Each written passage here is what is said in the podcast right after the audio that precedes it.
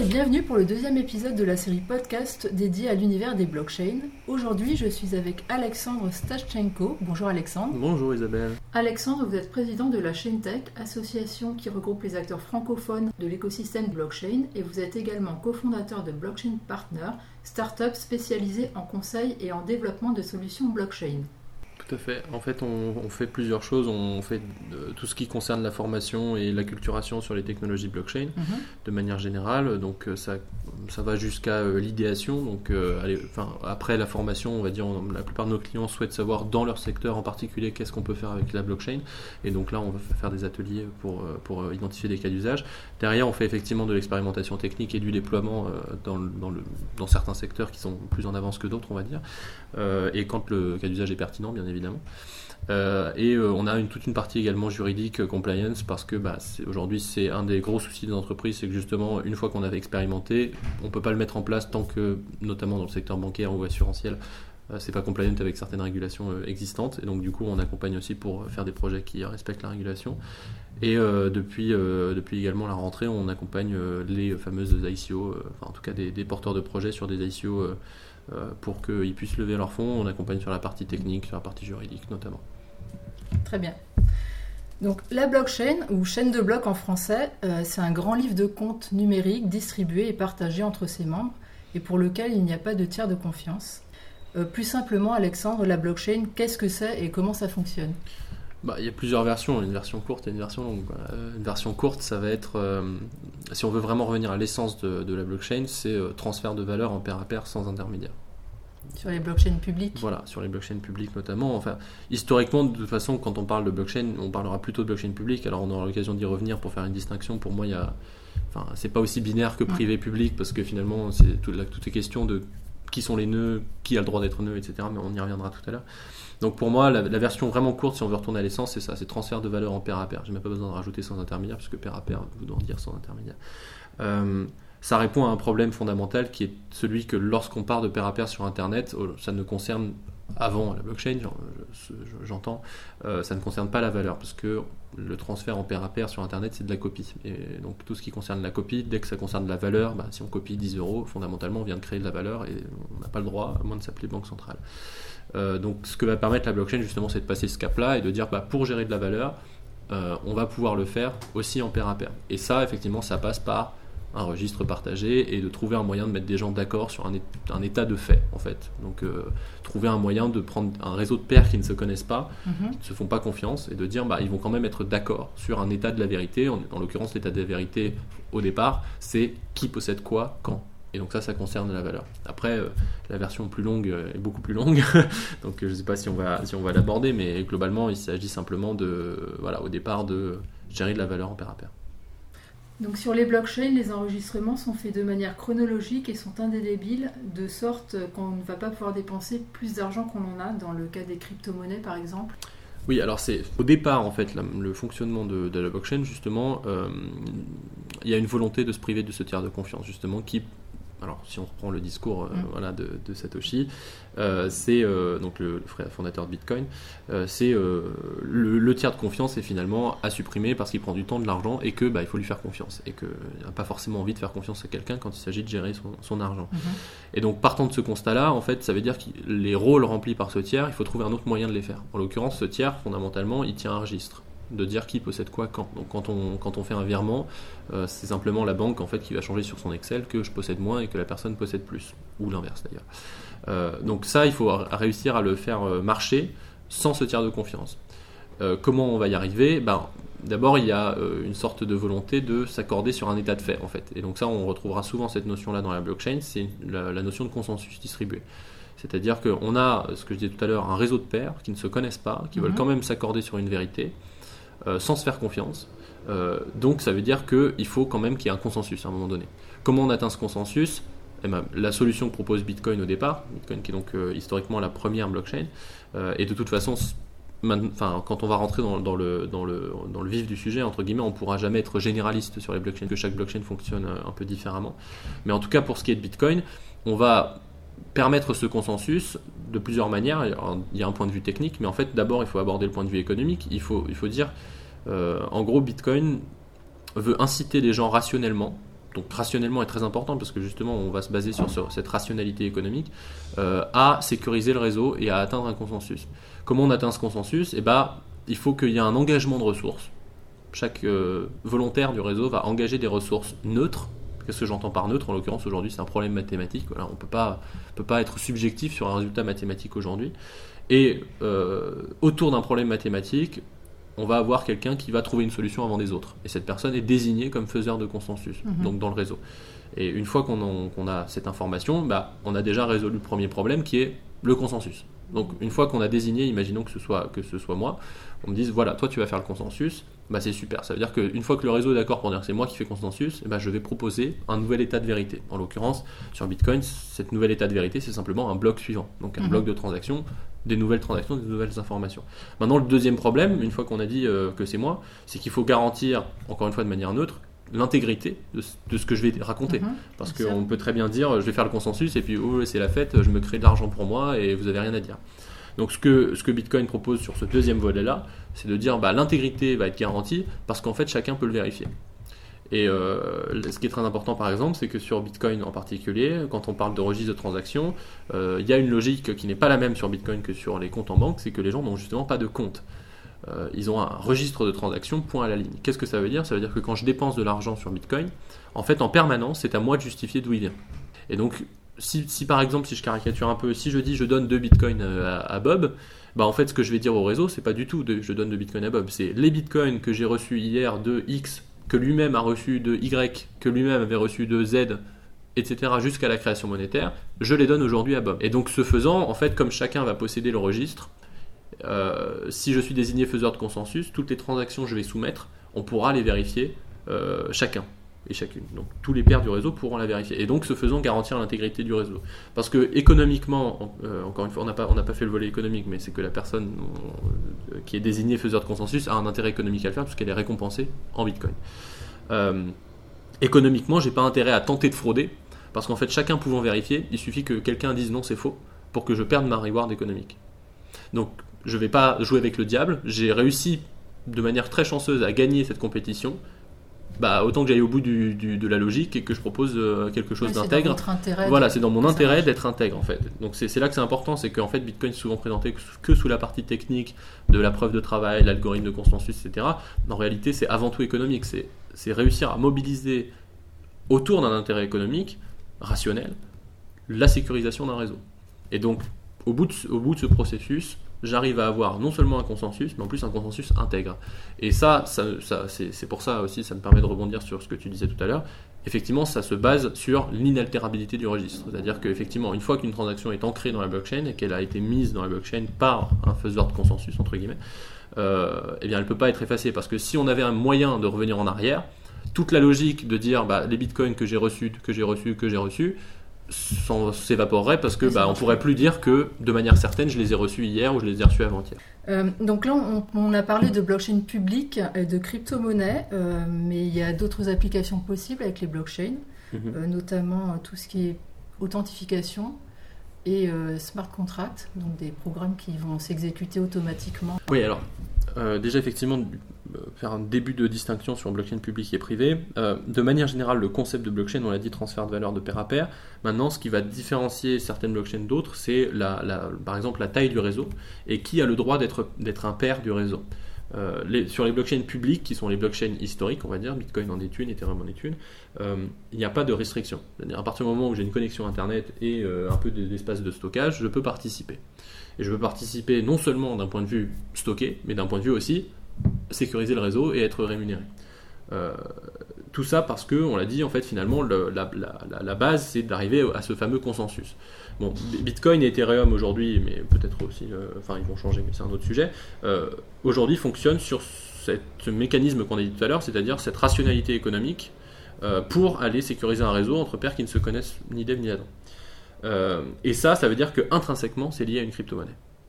S'il n'y a, pas, a pas la dimension crypto-monnaie, mm. si, les, si, les, si, les, si, les, validateurs de Bitcoin n'étaient pas rémunérés en Bitcoin, mm. bah, ils ne seraient pas là à sécuriser le réseau parce qu'ils n'ont aucun intérêt à le faire. Donc il n'y aurait pas de sécurisation, donc il n'y aurait pas de réseau. Il faut qu'il y ait cette incitation économique. Donc il y a une incitation économique monétaire qui en tout cas est euh, intrinsèque aux blockchains publiques.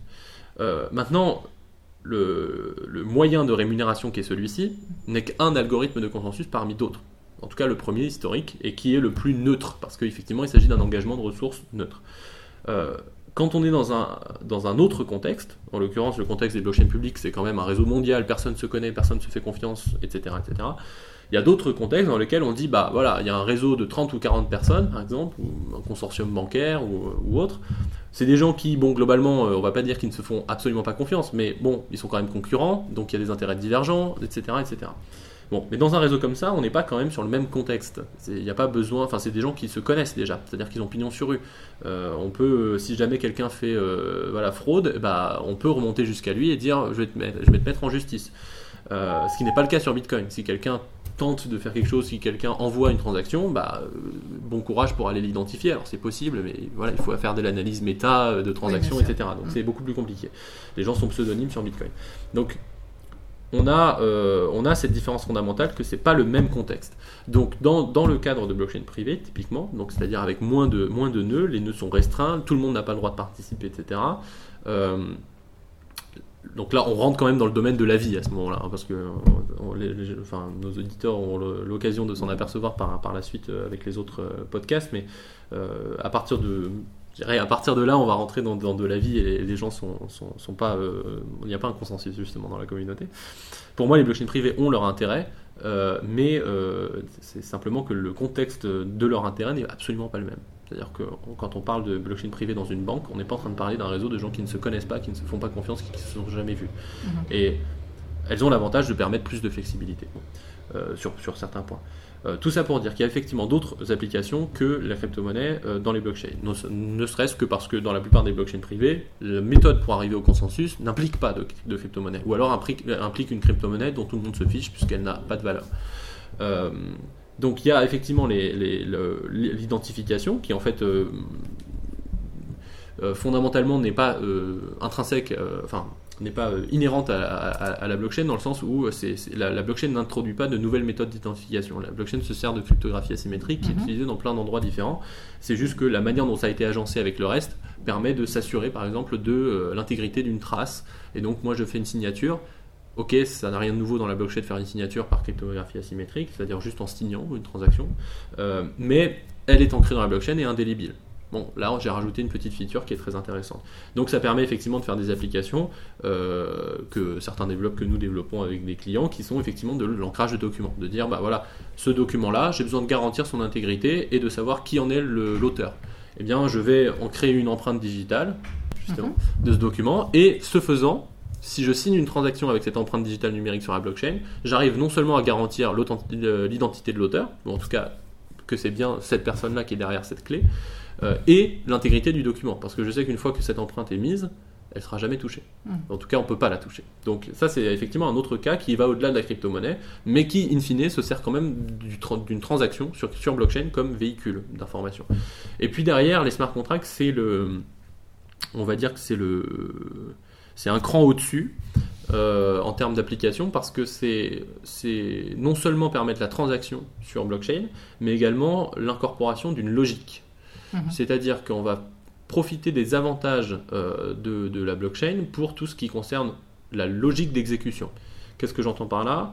Euh, Sur Bitcoin, on, on a une, on a, en fait, on arrive à avoir encore une fois une transfert de valeur en pair à pair, donc sans intermédiaire. Euh, et là, on va pouvoir dire, bah, comme sur autre chose que simplement la, la- la transaction, parfois j'ai pas envie de faire confiance. euh, si j'implémentais une logique, c'est-à-dire un si quelque chose alors quelque chose, Mhm. euh, on va pouvoir l'exécuter sans faire confiance à qui que ce soit. Euh, Aujourd'hui, c'est possible, enfin pas c'est impossible pardon euh, de, de- de faire ce genre de choses dès que ça concerne la valeur. Encore une fois, donc on revient sur la valeur, c'est-à-dire que pour les cas simples, c'est-à-dire et, la raison pour laquelle l'assurance se met sur ce secteur-là, c'est que l'assurance c'est souvent si quelque chose se passe, alors je rembourse par exemple. Mhm. Bah, cette logique-là, elle est exécutée chez quelqu'un. Elle est exécutée chez l'assureur. L'assureur, il a un code chez lui qui dit bah, s'il se passe ça, alors euh, il se passe ça. Ou bien il a des gens qui font ça manuellement.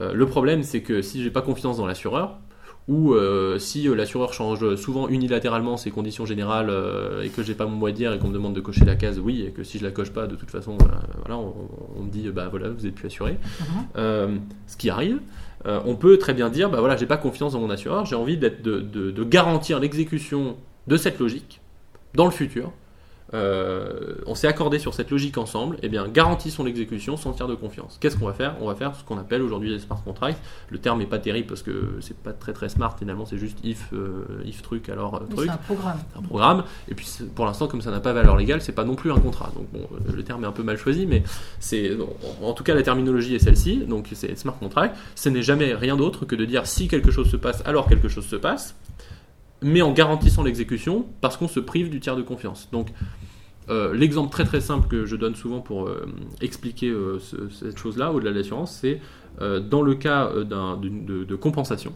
en fait, il y, a, toujours un risque de contrepartie. C'est-à-dire que si on prend un cas très simple où moi j'ai 100 euros et je vais acheter, une action à 100 euros, bah moi j'ai 100 euros, j'ai un vendeur qui a une action, je veux lui acheter.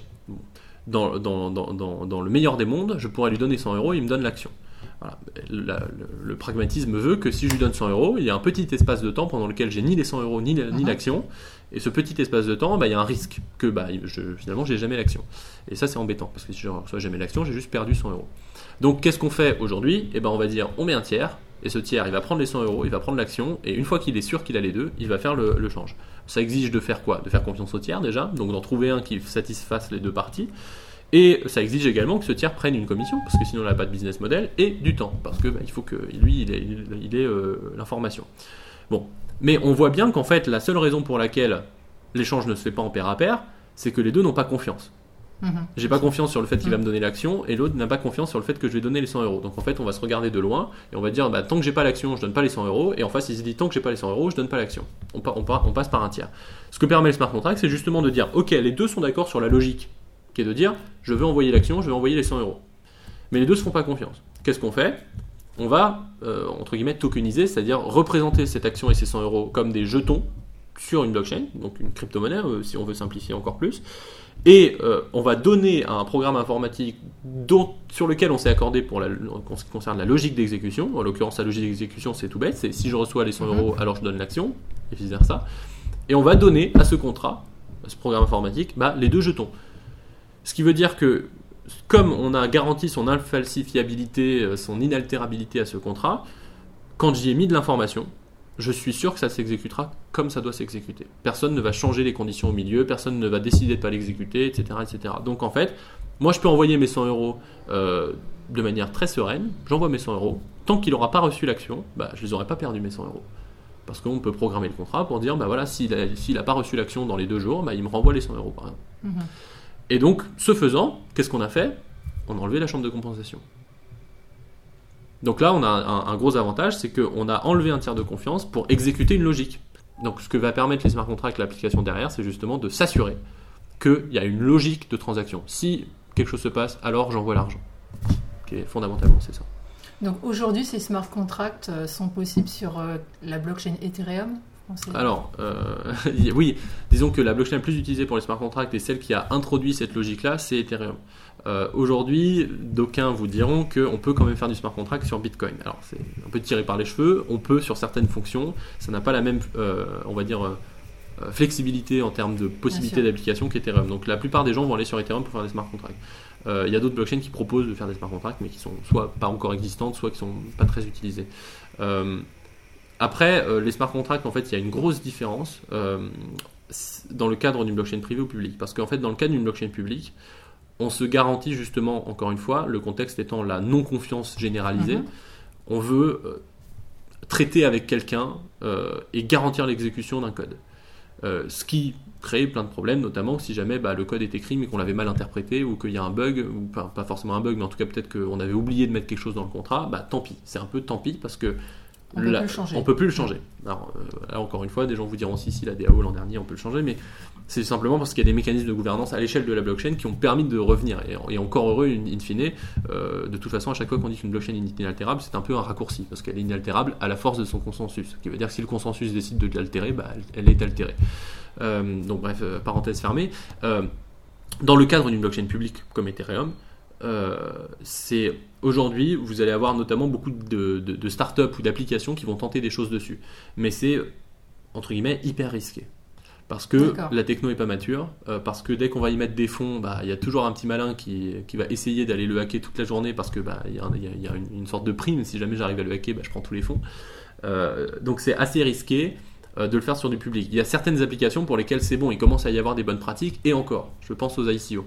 Les ICO, c'est finalement, c'est généralement, enfin au départ, les ICO, il n'y a même pas de smart contract, mais c'était assez risqué. C'était simplement dire voilà mon adresse, envoyez-moi de l'argent, je vous jure, je vous sortirai un projet de terre. Bon, c'est pas, pas euh, hyper euh, sécurisé. Maintenant, les ICO, il y a plus de bonnes pratiques, c'est-à-dire justement, ces smart contracts commencent à devenir un peu plus élaborés. Ils disent bah voilà, euh, je, vous, garantis que si vous m'envoyez tant d'Ether, bah, je vous renverrai tant de tokens. Pourquoi je vous mens pas bah Parce que c'est le code qui décide, c'est pas moi. Mhm. je vous garantis que par exemple, on peut mettre des fonctions de ce qu'on appelle des fonctions de vesting qui vont dire bah euh, ok, ma target, euh, ma cible de levée de fonds, ça va être 30 millions en, équivalent dollar. On, va parler en équivalent dollar, ça va être plus simple. Mais euh, voilà, mon projet il s'étale sur 4 ans et j'ai pas besoin des 30 millions tout de suite. Comment je vais donner un surcroît de confiance à l'investisseur? Je vais lui dire bah voilà, donnez-moi de l'argent aujourd'hui. Par contre, le contrat ne va me donner que la, première tranche à 5 millions. Mhm. Et dans un an, je dois revenir vers vous avec un prototype. Si le porteur de projet revient avec un prototype que la communauté dit c'est cool, le projet avance bien, hop, on débloque la tranche suivante. Mais si c'est pas cool, bah, les investisseurs récupèrent le reste de leur investissement.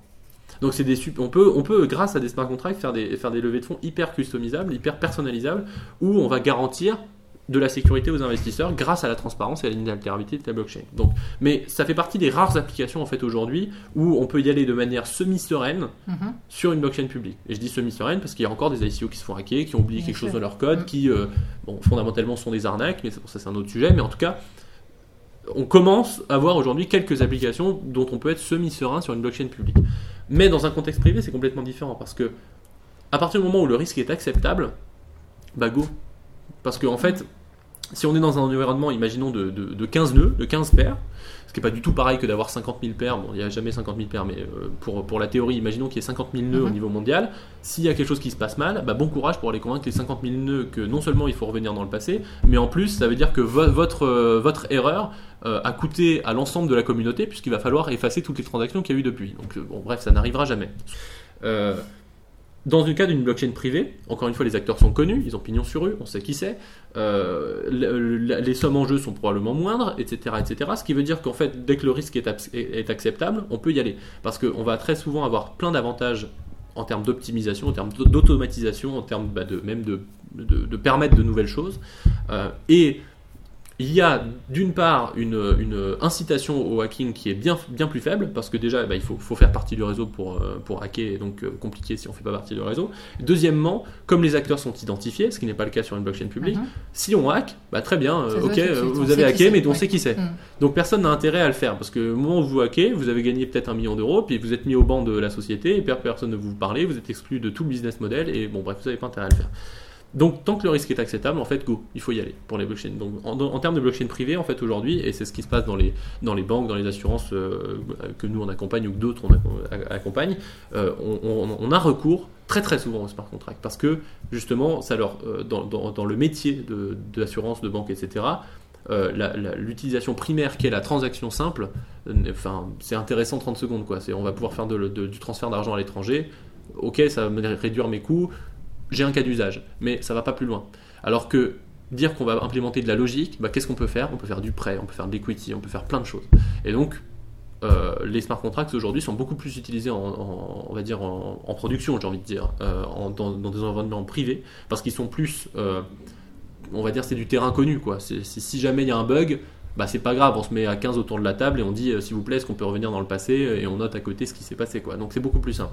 En, environnement public, par contre, euh, ça promet d'être bien plus révolutionnaire parce que, encore une fois, on, parle de de la valeur selon une logique sur des gens qui ne se font pas confiance et qui ne sont pas bancarisés. Donc déjà, rien que la dernière partie, c'est-à-dire qu'ils ne sont pas bancarisés, viens d'inclure la moitié de la population mondiale qui n'est absolument pas inclue aujourd'hui dans le système bancaire. Donc c'est beaucoup plus révolutionnaire. Par contre, pour l'instant, c'est pas mature. C'est, enfin, pour certaines applications, c'est un petit peu mature. Pour la plupart, ça ne l'est pas. Et donc, c'est beaucoup plus risqué. D'accord. Donc, quel est l'avantage à utiliser une blockchain par rapport à des bases de données classiques? C'est là qu'il y a la divergence. En fait, euh, in fine, euh, si on gratte, si on gratte un peu, la, blockchain, c'est pas vraiment une base de données, mais euh, La, la- la condition, à mon sens, euh, sine qua non pour utiliser une blockchain, qu'elle soit publique ou privée, c'est qu'il y a euh, des intérêts divergents ou un manque de confiance. Euh, mais c'est vrai qu'il y a aujourd'hui, euh, enfin non, après il y a une condi- condition, enfin une condition, il, y a- il peut y avoir un intérêt un peu plus méta à utiliser une blockchain privée, même quand ça n'a pas d'intérêt, qui est Mhm. simplement de s'acculturer, tout simplement. Il y a les, les premières expérimentations, qu'elles soient en banque, qu'elles soient en assurance, qu'elles soient dans d'autres secteurs, en fait, la, la blockchain bien souvent n'était pas primordiale dans le sens où on aurait pu faire autrement mais ça permet de trouver un, un cas pratique sur lequel travailler pour s'acculturer. Comme ça, bah, plus le- la techno avance euh, et plus nous on s'acculture, Mhm. plus dans l'entreprise ils s'acculturent euh, à la techno, bah, en fait le jour où on peut faire d'autres choses, bah, les gens sont déjà acculturés et ils peuvent travailler directement dessus. Si on attend le, si on attend le, le, le sésame et le cas d'usage parfait pour se lancer euh, à l'attaque de la techno, bah, ça veut dire que les gens vont s'y lancer dans 5 ans quand euh, bah, globalement les concurrents ont déjà, auront déjà tous quelque chose qui tourne et qui est bien mieux qu'eux. Donc aujourd'hui la logique d'acculturation des, des grandes entreprises est souvent de dire ok c'est pas le cas d'usage parfait mais ça va me permettre de m'acculturer. Après il y a beaucoup plus de pragmatisme et de cynisme aussi de dire ça va me permettre de communiquer. Ça c'est un autre sujet.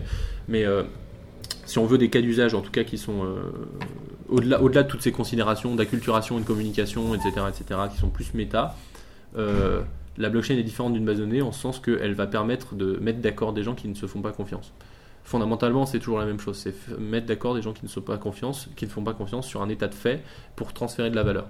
Voilà. Après, blockchain publique, blockchain privée, ça va dépendre du contexte, ça va dépendre de quelles applications on veut faire. Côté entreprise, par exemple, euh, il y a une question qui se pose, c'est que si on utilise de la publique, on n'a pas à gérer d'infrastructure. C'est plutôt pas mal ça. Mhm. C'est-à-dire, voilà, si je veux faire un cas d'usage d'ancrage de documents sur une blockchain publique, bah, ça veut dire que fondamentalement, j'ai juste à faire une interface.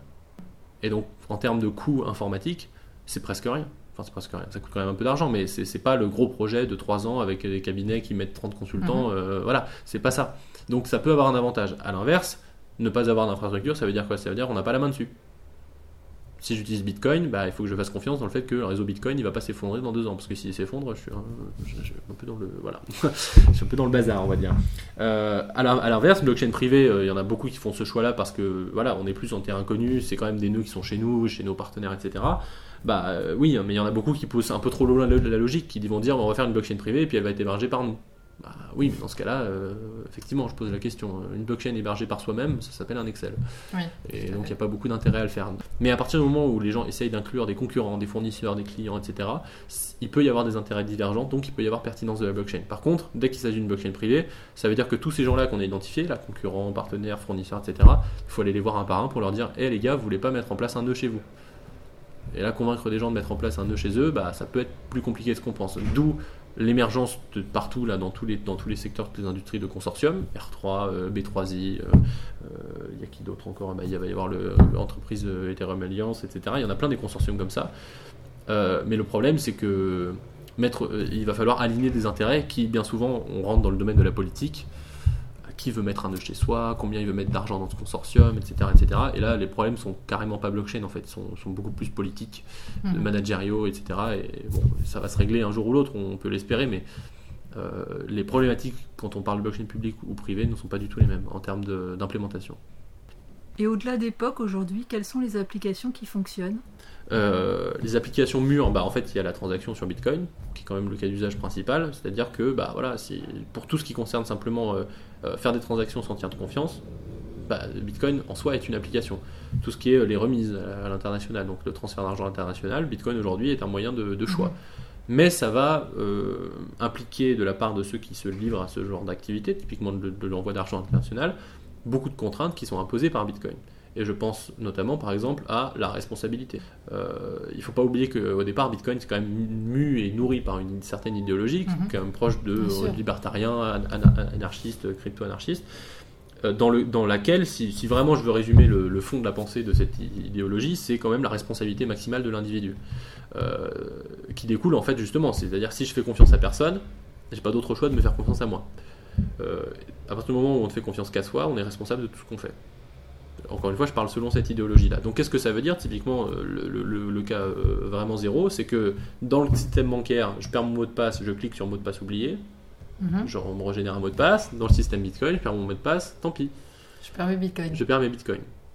Et donc ça c'est quand même fondamentalement hyper embêtant d'un point de vue expérience utilisateur, c'est que euh, aujourd'hui fondamentalement les gens passent tous par Western Union, TransferWise, tout ce que vous voulez pour envoyer de l'argent de euh, États-Unis, Philippines, France, Maghreb, enfin bon il y a plein de, de routes euh, qui sont plus importantes que d'autres, mais ils le font alors que ça coûte beaucoup plus cher et que ça prend beaucoup plus de temps.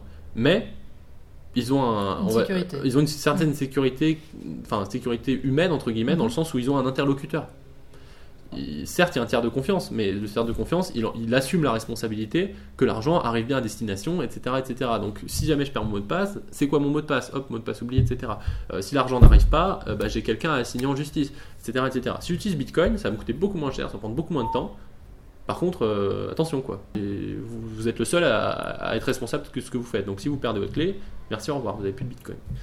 Euh, donc ça c'est la première application qui est mûre. Après, moi, dans le, enfin nous euh, en particulier, Blockchain Partner, dans, les cas d'usage entreprise qu'on accompagne, les secteurs, on va dire les plus avancés, ça va être banque assurance, parce que fondamentalement, quand même, au départ, c'est une technologie financière, mhm. euh, parce que ça permet de faire de la transaction et de l'échange de valeur en pair à pair. Donc dans, la, dans, la, plupart des cas, on a fait pas mal d'expérimentations. De, dans les expérimentations, il y en a un bon paquet qui sont concluantes, un moins gros paquet qui passe en production. Euh, et c'est souvent plutôt pour des raisons politiques ou managériales. C'est-à-dire, bah, voilà, en fait, euh, on va avoir tel projet, euh, on va faire une expérimentation avec juste quelques paires de manière restreinte. Soit derrière, on a un problème qui est plutôt genre psychologique. non, mais on peut pas, ça, me fait peur, quoi.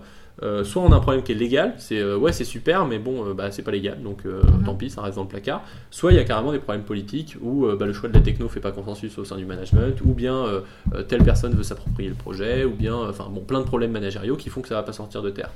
Il y a quand même des projets qui sortent à droite à gauche. et plutôt dans la, dans la banque d'assurance. Et là, on va parler de voilà d'equity, enfin de, de, gestion de comment on appelle ça, gérer un registre d'actionnaires par exemple pour des sociétés non cotées sur blockchain. Bah, ça va permettre d'apporter de la liquidité à un marché qui sinon n'existerait pas parce que tout simplement pour des sociétés non cotées aller en bourse ça va coûter beaucoup trop cher donc elles ne le font pas. Donc si je suis actionnaire d'une société non cotée, j'ai une super, j'ai une action, bah, elle vaut rien parce qu'en fait je peux pas l'échanger. À moins de trouver par chance quelqu'un dans la rue qui veut mon action. Donc ça, grâce à la blockchain, en baissant les coûts, en optimisant tout ça, on va pouvoir créer ce genre de marché. C'est une super application. Le transfert d'argent international, on l'a dit on va pouvoir regarder sur d'autres applications d'assurance. On disait tout à l'heure, tout ce qui est assurance indicielle. AXA a sorti son, son, truc euh, live là-dessus, le mhm. je crois. Euh, bon, après, c'est pas complètement blockchain, mais ça, c'est un autre débat. Mais en tout cas, c'est déjà des premières applications. Euh, et qui se heurtent également à partir du moment où ça va, et c'est le cas d'AXA par exemple, à partir, à partir du moment où ça va parler aux, consommateurs, en fait, lambda entre guillemets, sans, sans, jugement de valeur, mais en tout cas qui est loin de la cryptographie, quoi le choix qu'a fait AXA, et qui est tout à fait pragmatique et que j'aurais fait aussi à leur place, c'est de dire bah ok, le, cas d'usage blockchain veut qu'en en fait on traite en crypto-monnaie. Maintenant, euh, imagine aujourd'hui aller vendre un produit d'assurance en crypto-monnaie à, quelqu'un dans la rue, il va te regarder bizarrement, quoi. il va dire crypto-monnaie, crypto, crypto quoi. Bon, bah, du coup, ils ont fait le choix de dire ok, on va se remettre en, position de tiers de confiance. Donc là, il y a plein de gens qui vont arriver en disant bah du coup, quel est l'intérêt? Ce qui n'est pas ma position parce qu'il y a quand même un intérêt. Mais en tout cas, ils, se placent en tant qu'intermédiaire parce qu'on continue de leur envoyer des euros. Et eux, après, ils vont mettre des éthers dans le contrat, etc. et gérer la chose comme ça. Donc il y a plein d'applications qui commencent à se développer, en, l'occurrence plutôt secteur banque assurance. L'autre, même si c'est pas un secteur, mais en tout cas les applications qui commencent à émerger, on a, parlé tout à l'heure, il y a l'ancrage également, documentaire, qui lui a plein d'applications euh, dans la propriété intellectuelle, mhm. euh, les, choses un peu artistiques, ou même la certification pour les avocats, les notaires. Euh, et euh, de, on va dire le, lancer de pierre euh, suivant par rapport à l'ancrage, ça va être la traçabilité. C'est-à-dire qu'une fois qu'on a réussi à inclure cette intégrité de documents dans un processus, bah, en mhm. fait, on peut en faire toute une traçabilité. Et donc, dans la supply chain, par exemple. Donc, la supply chain, pour le coup, là, c'est quelque chose depuis quelques mois. La plupart des gens s'y intéressent, mais la problématique dans la supply chain, c'est qu'en fait, c'est pas un cas d'usage blockchain pur, parce que la supply chain, on va dire, implique nécessairement des actifs physiques. Je trace quelque chose quand même, je trace, euh, je trace une chaise, je trace un meuble. Enfin bref, on trace un actif physique. Et cet actif physique, par nature, il n'est pas dans la blockchain. La blockchain, elle traite que des actifs numériques. Donc ça veut dire qu'il va falloir trouver un moyen de corréler cet actif physique et son unicité à l'unicité d'un jeton de blockchain. Mhm. Et ça, c'est pas la blockchain qui le fait. Ça va être de, l'Internet des objets, de la puce RFID, du NFC, tout ce que vous voulez. Mais globalement, ça veut dire qu'on remet de la confiance ici parce que bah, cette puce RFID est mise par quelqu'un. Elle est mise quelque part par quelqu'un. Elle est scannée par quelqu'un. Donc, à, quel point justement la blockchain va réussir à, décentraliser la confiance ou entre, entre guillemets permettre de s'échanger de la valeur sans confiance, à quel point elle apporte de la valeur dans ce type de cas d'usage? Pour l'instant, on est encore à la phase d'expérimentation, typiquement sur ce sujet-là. La banque est plus avancée parce que ça fait déjà 2-3 ans qu'elle expérimente. Sur supply chain, ça arrive. Donc voilà, c'est le genre de cas d'usage qui, euh, qui, commence à émettre en, émerger en ce moment. Après, le cas d'usage entre guillemets roi en ce moment, bah, c'est l'ICO, tout le monde veut en faire une parce mm. que c'est parce que c'est hype, voilà, tout le monde veut en faire une. mais bon, ça, ça a plein d'avantages faire une ICO, donc je suis un peu, je suis un peu euh, mauvaise langue de dire ça, mais c'est vrai que c'est un, très très beau cas d'usage pour, euh, pour, euh, pour relever des fonds et créer un système économique et monétaire de toutes pièces. Ça peut être hyper, hyper intéressant, hyper excitant. Maintenant, le problème, c'est que, bah, effectivement, comme il y a toute une hype qui l'entoure, bah, en fait, il y a foultitude de projets qui sont soit des arnaques, soit qui n'ont aucun intérêt en termes d'ICO. Bah, il faut, faire avec. Il faut faire le tri. Faut faire le tri. Et souvent, quand on parle de blockchain, on parle de suppression du tiers de confiance. En réalité, son rôle va plutôt être déplacé. Ça, ça, dépend en fait du contexte, mais c'est vrai que c'est être un peu rapide que de dire on va, on va supprimer les tiers de confiance. En fait, il y a déjà il y a une, assertion euh, qui à mon sens est quand même à, rappeler, c'est que euh, même si ça permet de s'affranchir des tiers de confiance, et on l'a rappelé tout à l'heure, ne serait-ce que dans l'utilisation et l'expérience utilisateur, les gens ne veulent pas aujourd'hui s'affranchir de tiers de mm. confiance. Euh, donc, en, enfin, en tout cas, dans, dans les pays de l'OCDE, par exemple, euh, les systèmes de confiance finalement marchent bien. Euh, on critique toute la journée les banques, mais tout le monde a un compte en banque. Donc bon, on, aime bien critiquer parce qu'on aime bien critiquer, mais globalement ça marche bien, on leur fait confiance jusqu'à un certain point, j'ai envie de dire. Donc typiquement dans ce genre de cas, dans, dans, ce genre d'endroit entre guillemets, plutôt dans les pays développés, pays de l'OCDE, la, blockchain va souvent être utilisée, euh, peut-être au, grand désarroi justement des puristes, non pas comme l'outil disruptif révolutionnaire, etc., mais comme l'outil d'optimisation de flux en fait. On va s'en servir parce que, bah oui, effectivement, ce que j'ai dit tout à l'heure, il y a certains tiers qui vont sauter, typiquement le tiers qui ne fait que de l'exécution, typiquement la charge de compensation, bah effectivement elle ne sert plus à rien dans certains cas. Maintenant, euh, dans les pays en développement notamment, euh, en fait, quand il n'y a pas de confiance de base, bah en fait là c'est toute autre histoire parce qu'on leur dit maintenant vous pouvez. Donc, si, je caricature un, petit peu, en France, on va dire maintenant vous pouvez de manière plus efficace, alors que de l'autre côté, euh, dans la plupart des pays d'Amérique latine ou d'Afrique, on va leur dire maintenant vous pouvez pour la ligne parce qu'avant ils ne pouvaient pas en fait. Donc, fondamentalement, le, problème n'est pas le même. Euh, enfin, le contexte n'est pas du tout, n'est pas du tout le, même. Euh, dans, ces pays-là où on va leur dire bah, maintenant vous pouvez faire quelque chose et donc typiquement bah, il y a plein d'implications économiques entre guillemets passionnantes typiquement, euh, si on reprend la théorie du capital mort euh, de, Soto, ces, toutes ces personnes-là qui, par exemple, avaient un capital, auraient bien voulu faire de l'entrepreneuriat, etc., mais on leur interdit de faire de la dette, qui est quand même la dette au départ du capitalisme. Hein, sans dette, on peut pas bah, s'endetter et créer de la valeur, etc. on ne peut pas parce qu'ils bah, n'ont pas de compte en banque. Donc ils peuvent pas faire d'hypothèque, donc ils mhm. peuvent rien mettre en garantie, etc. Bon bah du coup capital mort. Ils ont plein de capital, ils peuvent rien en faire. Ils peuvent pas en tout cas ils peuvent pas s'endetter sur ce capital. Euh, tous ces gens-là, on va, on va, finir par leur dire aujourd'hui, bah, grâce à Bitcoin, pas besoin de banque, vous êtes financiarisé. Voilà, vous pouvez envoyer de l'argent partout, vous pouvez faire plein de choses grâce à Bitcoin et aux autres blockchains. Bon, mais pour euh, pour revenir à, la question euh, plus dans, dans, dans, dans, les cas qui nous concernent, dans les cas qui sont plus proches, dans la plupart des cas, il ne s'agit pas d'une suppression de tiers de confiance. Mhm. C'est simplement que le tiers de confiance, euh, typiquement si je prends le cas de l'ancrage pour donner un exemple, le cas de l'ancrage documentaire, ce que c'est faire la blockchain, c'est garantir que c'est cette personne-là, et encore, et encore, si, si, vraiment je gratouille un petit peu, c'est pas que c'est cette personne-là, je garantis que c'est bien cette clé-là qui a été utilisée pour signer. Et que ce document existait à un temps T et qu'il n'a pas été touché depuis. Voilà, point. Est-ce que dans tout ça, j'ai dit que le document était vrai? Non, je ne l'ai pas dit parce qu'en fait, on ne sait rien la blockchain. on parle souvent des cas d'usage, dans les, par exemple dans les diplômes, certification de diplôme. Bah, je mets un faux diplôme dans la blockchain, la blockchain me garantit qu'il existait et qu'il n'a pas été touché. Voilà, point à la ligne. Donc, le tiers de confiance perd son rôle, entre guillemets, très souvent euh, exécutoire. Euh, d'exécuter de la transaction ou bien de stockage dans le sens euh, voilà garantir que ma preuve d'existence existait. Tu vois typiquement euh, un cas d'usage que fait la blockchain beaucoup mieux et c'est ce qu'on disait tout à l'heure et, en ce moment d'ailleurs que des tiers de confiance ça va être l'enveloppe solo. L'enveloppe solo c'est demander à un tiers de garder un fichier secret mais de prouver son existence. C'est le cas d'usage blockchain. Je rappelle je lui donne un fichier elle me fait une empreinte digitale numérique et je garantis son existence bah, c'est exactement comme l'enveloppe solo, sauf que l'enveloppe solo elle va coûter 15 euros. Dans la blockchain, ça va me coûter une transaction. sur Bitcoin, en ce moment, 2-3 euros en moyenne. Sur euh, Ethereum, ça va être quelques centimes. Il bah, n'y a pas photo quoi. Dans, un cas, ça me coûte 2 centimes, dans l'autre, ça va me prendre 15 euros. Et en plus, j'ai quand même révélé mon œuvre à quelqu'un, l'INPI. Mhm. Donc voilà, mais. Euh, dans le cadre, ou dans, dans, le, dans les cas par exemple des notaires où je dois garantir l'authenticité d'un document, La blockchain, elle sait pas faire. Donc le, tiers de confiance, le notaire, certes, il a peut-être perdu son, rôle de stocker le, enfin, de peut-être de, de, faire l'intégrité de documents, c'est-à-dire vérifier qu'il n'a pas été altéré, mais il perd pas son rôle au départ de dire, bah, c'est bon, c'est un vrai, je l'authentifie comme vrai. Donc dans la plupart des cas, c'est surtout dans les pays de l'OCDE où ce que je disais, euh, on est plus dans de l'optimisation, le tiers perd pas son rôle. Et notamment parce qu'en fait, les gens ne voudront pas aller vers plus de complexité. Ils voudront toujours s'adresser à quelqu'un.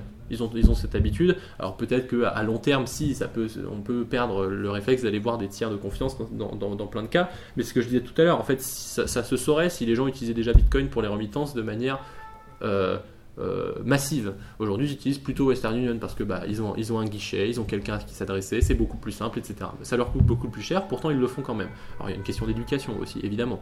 Mais il y a quand même une raison qui est que bah, si j'ai une interface, quelqu'un à qui m'adresser et que je sais, euh, j'ai confiance qu'il y a un contact humain, bah, j'ai quand même beaucoup plus confiance que si on me dit euh, attention, si tu perds ton mot de passe, t'as tout perdu. oui, j'ai pas hyper confiance, j'aurais pas de. Donc voilà, donc non, pas de, à mon sens, pas de suppression de tiers de enfin, pas de suppression dans la plupart des cas. Maintenant, en B2B, il y a plein de tiers qui vont sauter, typiquement la chambre de compensation, tous ceux qui n'ont qu'un rôle exécutoire finalement. D'accord. Donc, mais par contre, le rôle de conseil va très probablement se, renforcer et on va avoir d'autres rôles de tiers qui vont euh, émerger, notamment auditeurs de smart contract. Parce qu'on dit tout le temps, euh, smart contract, c'est garantir l'exécution d'un code sans confiance. Bah, oui, si vous avez lu le code, que, vous le comprenez, et que vous êtes sûr qu'il n'y a pas de bug, et que vous l'avez audité, et que vous l'avez retesté, ce qui n'est pas le cas de tout le monde. Mhm. Moi, enfin, vous avez plein de gens qui vont, euh, voilà, ils vont faire confiance dans les ICO. Prenons les ICO. Il y a plein de gens qui investissent dans des ICO, ils n'ont ils ont pas lu le smart contract. Donc, à qui il faut confiance? À quelqu'un qui l'a lu à leur place et qui leur a mhm. dit c'est bon. bon bah, ça, ça s'appelle un métier, ça s'appelle auditeur de smart contract. Voilà, ça et ça s'appelle un tiers de confiance. Donc on a remis un tiers. J'en ai supprimé certains, j'en ai rajouté d'autres. Et avec Blockchain Partner, est-ce qu'il y a un projet duquel vous voudriez parler? Euh, bah, Au-delà des, euh, au-delà des, des, projets qu'on mène euh, dans, dans, les banques, j'en ai déjà mentionné certains, il y a le, crowd equity, les transferts internationaux, effectivement tout ça on a, fait chez la BNP ou chez, ou chez Banque de France ou chez d'autres. nous aujourd'hui on, on, travaille sur plusieurs projets parce qu'en fait on se, on se, nourrit de l'expérience qu'on a eue justement en, conseil au, au, plus près entre guillemets des, des besoins exprimés par les clients. Euh, mais on va euh, très souvent s'affranchir des contraintes politiques, puisque quand on a identifié bah, la pertinence d'un cas d'usage, bah, on, va le lancer. Euh, donc on a plusieurs projets qui sont en cours. On a un système de vote qui aujourd'hui marche, donc de vote sur blockchain, une démo sur internet, SimpleVote, je crois, simplevote.blockchainpartner.fr, où on peut aller tester. Donc ça c'est quelque chose qui, en fait, au-delà du cas d'usage business, bien qu'il y en ait un, dans les, par exemple des élections dans les assemblées générales d'actionnaires, ce genre de choses au-delà de ça, ça a, aussi une portée euh, civique. Parce que finalement, euh, le vote électronique, ça fait 20 ans qu'on en parle, ça fait 20 ans que ça n'existe pas. Mhm. Il y a une raison qui est très très simple, c'est qu'en fait, techniquement, c'est faisable euh, avec un tiers de confiance. Mais dans le cadre d'un vote, si le tiers de confiance, c'est-à-dire celui qui a la main sur le vote, c'est le gouvernement, ça perd un peu l'intérêt du vote. Vous avez quelqu'un qui peut regarder le vote et qui peut dire est-ce que je le prends en compte ou pas? Bon, donc du coup, l'intérêt du vote électronique, à partir du moment où on a dit ça, il est quand même assez, assez limité. Ce que va permettre la blockchain là-dedans, c'est justement d'aller apporter une auditabilité indépendante, parce que chacun fait sa propre transaction, donc garde son anonymat, mais peut quand même vérifier derrière parce que la transaction est enregistrée, etc., que cette transaction a bien été prise en compte. Et donc on arrive à faire un système de vote sur blockchain qui est bien plus performant, ou en tout cas qui va permettre de débloquer quelque chose. Et donc ça, ça a une portée un peu, euh, un peu plus civique, et on, va essayer de, voilà, de faire des choses avec, parce que euh, le gouvernement a annoncé par exemple qu'il voulait qu'en 2022 les Français de l'étranger puissent voter euh, bah, de manière électronique, puisque ça avait fait un énorme bazar cette année aux élections présidentielles par exemple. Donc il y a plein de choses à faire sur, sur, sur, sur cette chose-là en particulier. Après on a d'autres projets dans la réassurance, par exemple, d'aller euh, euh, transformer un peu plus en produit d'épargne, par exemple, faire, une sorte de fonds collectif un peu pair à pair pour qu'après, bah, il y ait quand même un réassureur ou un assureur qui vienne dire voilà, euh, j'ai identifié des produits qui sont plus ou moins risqués et je vous promets une premium de temps. Mais en fait, ça devient un produit d'épargne parce qu'on va avoir des gens, ça va être crowdfundé ce produit d'assurance, et puis vous avez des conditions qui s'exécutent automatiquement justement par des smart contracts qui garantissent la confiance dans ce, dans ce tiers-là, ou bien encore le fameux produit d'ancrage dont on a parlé tout à l'heure, on fait déjà ça pour des clients voilà, vous prenez un document, vous l'ancrez, vous en garantissez l'intégrité. Donc euh, aujourd'hui, on a, enfin bon, je ne vais pas tous les citer non plus, mais on a pas mal de, on a pas mal de projets en cours euh, qui sont, dont, bien souvent la démo est déjà disponible. Donc euh, ça peut être expérimenté en live. Voilà. Très bien, Alexandre. Merci Isabelle. Je vous remercie pour cet échange autour des blockchains. Moi de même. Et à bientôt pour un prochain épisode de la série podcast dédiée à l'univers des blockchains.